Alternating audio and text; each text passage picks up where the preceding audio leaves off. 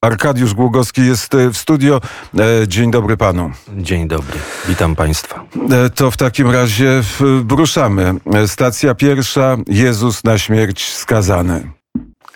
Ci, Panie Jezu, i błogosławimy Tobie, żeś przez krzyż i mękę swoją e, świat odkupić raczył.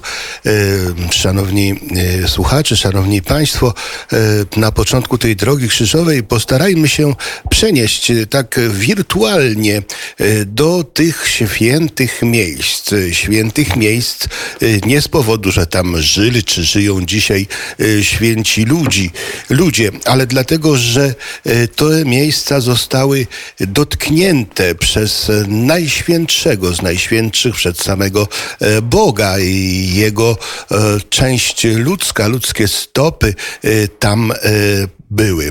Tam zostawiły swoje ślady, swoje znaki.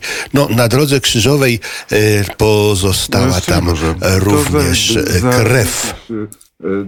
Jest tam również jego, jego e, krew. No oczywiście e, można się e, kłócić i robią to naukowcy.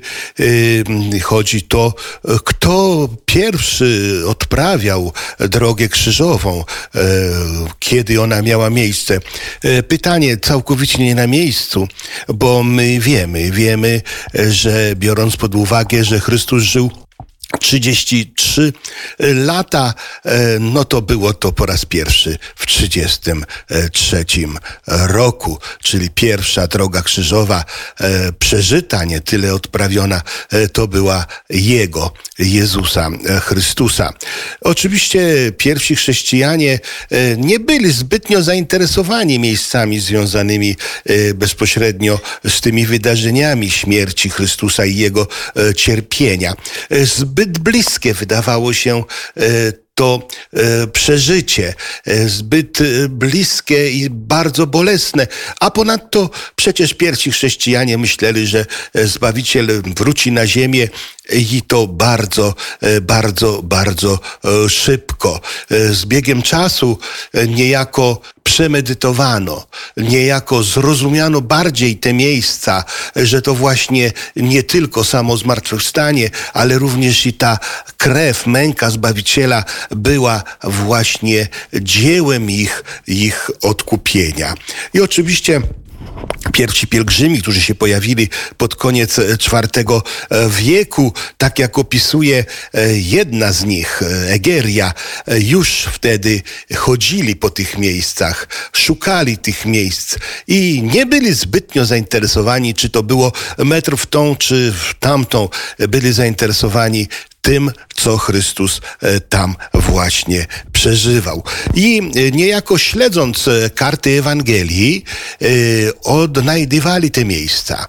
I wiemy, że z kart Ewangelii wynika, że tym pierwszym takim momentem było właśnie skazanie na śmierć. I według tego, co znajdujemy w Ewangelii, sami ci pierwsi chrześcijanie już wtedy wyznaczali twierdzę Antonię. To twierdza, którą wybudowali Rzymianie, później ją w jakiś sposób rozbudował sam Herod, a która służyła zawsze dla namiestnika w czasie y, Paschy, żeby być blisko y, placu świątynnego, bo wiadomo było, że będą tam różnego rodzaju rozruby, tumulty i stamtąd żołnierze rzymscy mogli szybko dotrzeć nawet na plac świątynny i rozwiązywać te dla nich bardzo przecież niebezpieczne momenty e, zelotów różnych powiedzmy no morderstw, które w tamtym okresie e, miały miejsce. I dlatego, e, kiedy wejdziemy bramą Lwów od strony e, Góry Oliwnej, a wielu z nas, którzy teraz uczestniczymy w tej drodze krzyżowej,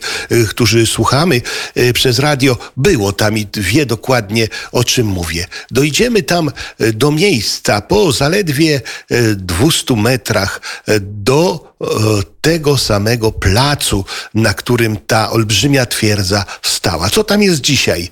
Dzisiaj jest e, po prostu szkoła. Szkoła muzułmańska, która od wielu, wielu, wielu lat e, służy dzieciakom muzułmańskim jako miejsce pobierania e, nauki. Schody jak schody, trudno po nich nawet tam na to miejsce tej szkoły dzisiaj wejść. ponieważ jest instytucją e, no, e, edukacyjną. Natomiast jedynym takim momentem najczęściej, i to nie zawsze jest e, każdorazowy piątek, kiedy pielgrzymi na to miejsce tam mogą wejść. Oczywiście nie pomaga, można by powiedzieć, nam atmosfera e, tych miejsc na ulicach, gdzie jest zgiełk, e, gdzie jest hałas, gdzie przejeżdżają traktory, e, gdzie różni ludzie różnych narodowości, e, różnie ubrani, e, przemykają tymi uliczkami. Ale tak e, zastanówmy się, komu to przeszkadza. Wydaje mi się, że przeszkadza tym, którzy przechodzą tą drogą e, krzyżową, nawet jako pielgrzymi, ale którzy nie zagłębiają się w przeżycie. Także myślę, że najlepszym rozwiązaniem w tym momencie, przed rozważaniem tej pierwszej stacji, e, skazania na śmierć Chrystusa będzie to, byśmy się właśnie zanurzyli w przeżyciach i byśmy wirtualnie tam na tym placu przed twierdzą, twierdzą Antonią, po prostu się zanurzyli w męce Chrystusa. I i o rozważanie stacji pierwszej poprosiliśmy e, księdza biskupa charkowsko-mochyleńskiego Pawło, Pawło e, Gączuka. E, szczęść Boże. Szczęść Boże. Jezus na śmierć skazany. Jezus jest skazany na śmierć i patrzymy na Niego, którego przeprowadzają do Pilata. Przeprowadzają Go ci, którzy mieliby pilnować sprawiedliwości i prawa, które nadał Bóg, to ci, którzy posiadali prawo otrzymane od Boga, posiadali przekazanie. Ale jak powiedział, lepiej niech jeden umrze niż cały naród ma. Bardziej im chodziło o zachowanie swojego życia, o zachowanie swojego jakiegoś interesu. I oni oddają Chrystusa Pilatowi, który tak naprawdę przedstawia prawo rzymskie, które było wówczas bardziej takie e, udoskonalone, było sprawiedliwe. Ale Pilat, patrząc na Chrystusa, widzi, że nie jest winny. Widzi, że jego oskarżają bezpodstawnie, że, że on po prostu jest żertwą i ofiarą ich nienawiści. Ale przez swoje niezdecydowanie, przez swoje takie wahanie, przez swoje strachy, przez strach utracić przyjaźń z cesarzem, jest gotów stawiać na śmierć, chociaż mówi, że nie jestem winny, a z drugiej strony nie jestem winny w jego krwi i myje, umywa swoje ręce, ale z drugiej strony oddaje go na ukrzyżowanie.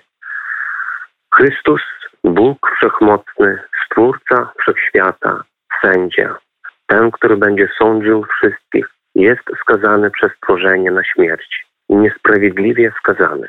Jak często też my skazujemy go w innym człowieku.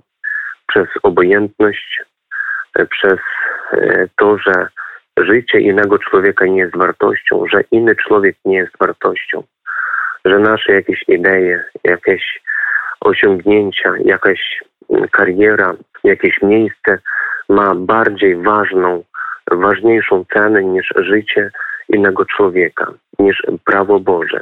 Odrzucamy, dlatego że jest niewygodny. Przez to skazujemy Chrystusa znowu na śmierć. Skazujemy go przez ignorancję do innego człowieka, przez zabijanie dzieci, przez eutanazję, przez porzucanie osób niepełnosprawnych, niepełnosprawnych, przez porzucanie osób w podeszłym wieku, po prostu wtedy, kiedy porzucamy innego człowieka tylko dlatego, że jest niewygodny albo nie mam żadnej korzyści z niego.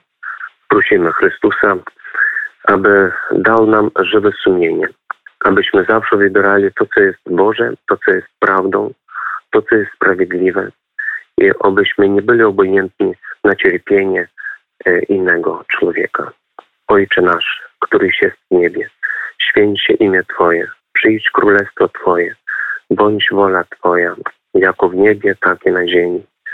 Chleba naszego powszedniego daj nam dzisiaj i odpuść nam nasze winy, jako i my odpuszczamy naszym winowajcom. I nie budź nas na pokuszenie, ale nas zbaw od złego. Amen. Bardzo serdecznie e, dziękuję. Biskup charkowsko-mohyleński Pawło e, Honczuk, e, Honczałk był przy stacji pierwszej razem z nami. Bóg zapłać. Z Panem Bogiem. O, modlitwa do stacji pierwszej, ta modlitwa księdza kardynała Ratzingera.